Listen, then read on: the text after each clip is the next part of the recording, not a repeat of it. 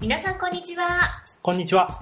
この番組は SNS の専門家であります株式会社ソーシャルスピーカー代表取締役の久野正美さんのポッドキャストシリーズといたしまして参考になる Facebook ページの紹介とこのページのポイントについてお話しいたします。さて、今回はシリーズ第14回目になりますが、今日はどのページをご紹介しますか？はい。今日紹介する Facebook ページは ANA Japan 全日空の Facebook ページになります。はい。Facebook ページ、あの、全日空の Facebook ページなんですが、非常に有名でして、現在いいね数がうんうん139万6千人と。うん、私の友達もいいねしてましたね。あ、してました。はい非常に多くの人がいいねしてます。そう、それだけの人がいいねするだけの、やはり特徴がね、たくさんあるんですね。うん。うん、普段飛行機にそれほど乗らない人でもいいねしてたりしますので、こう見ていて楽しかったり、面白かったり、うん。そういった投稿の数々になってますね。うん。例えば、えー特徴的なのは、操縦士さんですとか、整備士さんなんかの紹介をですね、頻繁に Facebook ページで投稿してるんですね。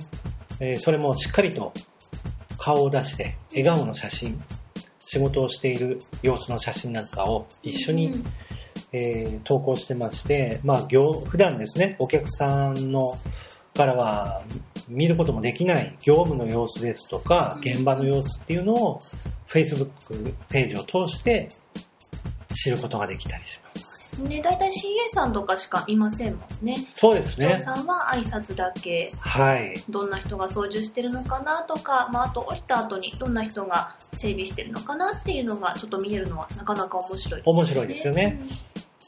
あと最近ではですねうん、動画の投稿も頻繁に行っておりましてえー例えば最近の投稿ですと、働くスタッフの目線動画ということで、うんうんえー地上に降りた飛行機を誘導しているマーシャラー作業補助員の目線の動画ですということで、えー臨場感あふれる動画が投稿されてますね。まあ、なかなかその見れない景色ですよね。見れないですよねうんそれとあの動画シリーズとしましてうんうん、着陸の様子ですね。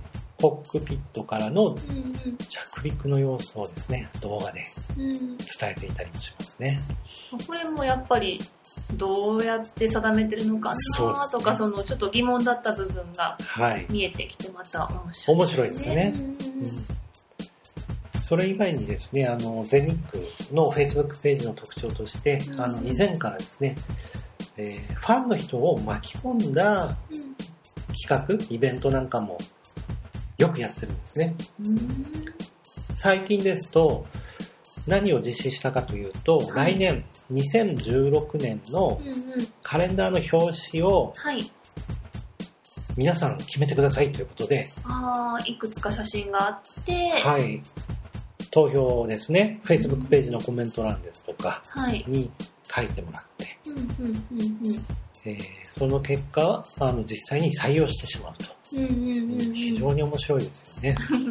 まあ、ちょっとその投票してみたくもなりますし実際にね自分が投票した写真が選ばれたら楽しくなる楽しいですよね。うんで、ついつい人にも伝えたくなると。うんうんうんえー今年の9月3日の投稿ですね、カレンダーの表紙、投票、あの、この3つの中から、あの、選んでコメント欄に書いてくださいと。うんうん9月8日夕方頃に結果を発表させてもらいますといううんことで、うんえー写真は広島空港と伊丹空港の写真ですということで3つ並んでますが、結果的には第1位は丸2番ですので、伊丹空港の夜の様子ですね。3739票。まあ実際に来年のうん2016年の表紙に採用させていただきますと。うん面白いですよね。とこれ参加型コンテンツみたいなのもあ、Facebook ならではならではですね。うんうんうんですので、これ、あの、企業さん、他の企業さんなんかは非常に参考になると思うんですねう。んうんうんうんそうですね、まあちょっとしたなんかそのプレゼントだったりとかそうですね。一方的な発信だけではなくて、うんうんうん Facebook をはじめとした SNS は双方向が特徴なので、うんうん。うんやりとり、お客さんとかファンの人とやりとりする、そして巻き込んで一緒に何かを作り上げるですとか、参加してもらうっていうことが、えー実施しやすいのが SNS の特徴でもありますので、はい、参加型双方向っていうのもやっぱりその Facebook ならではの面白いところっていうわけなんですね。そうですね。あと全日空さんの投稿で非常にいいなと思うのは、はい。各空港のお土産の紹介ですね。これもあの、お土産の紹介をただ並べるんではなくて、はい。お土産、おすすめのお土産、第1位から第3位までってことで、うんランキング形式にすることで、これを見た人が参考にしやすいですね。ね。まあちょっとあの出張でこの空港行くから寄ってみようかなみたいな。これも美味しそうだなっていう、ちょっと旅の楽しみなんかもね、Facebook ページ見ることによってはい。生まれてくるわけですね。綺麗な景色の写真とか。はい。うんうんかはい。笑顔と素敵な写真と双方向参加型のコンテンツがあるからこそアンナさんのページ非常に見ていただいているはい。と、うんうん、では今日のポイントをお願いいたしますえー Facebook ページの投稿で使用する写真では、笑顔の写真を心がけましょう。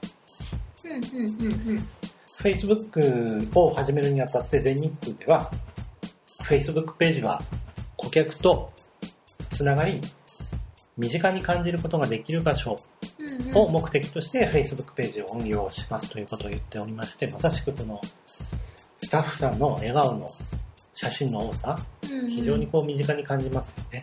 うん。そうですねまあその窓口的なところもありますからねはい。うんうん、そういった役割ではやっぱりちゃんと笑顔で写ってる写真。まあその真剣にやってますみたいな、こう、真剣味が伝わる写真もすごくいいなと思うんですけど、そうですね。うん。まあその親しみやすさっていう面ではやっぱり笑顔の写真いっぱい投稿すると、なんかこの会社いい感じだなっていう風になりますよね。なりますね。はい。うん Facebook ページご紹介シリーズ第14回目の放送は ANA の Facebook ページのご紹介でございました。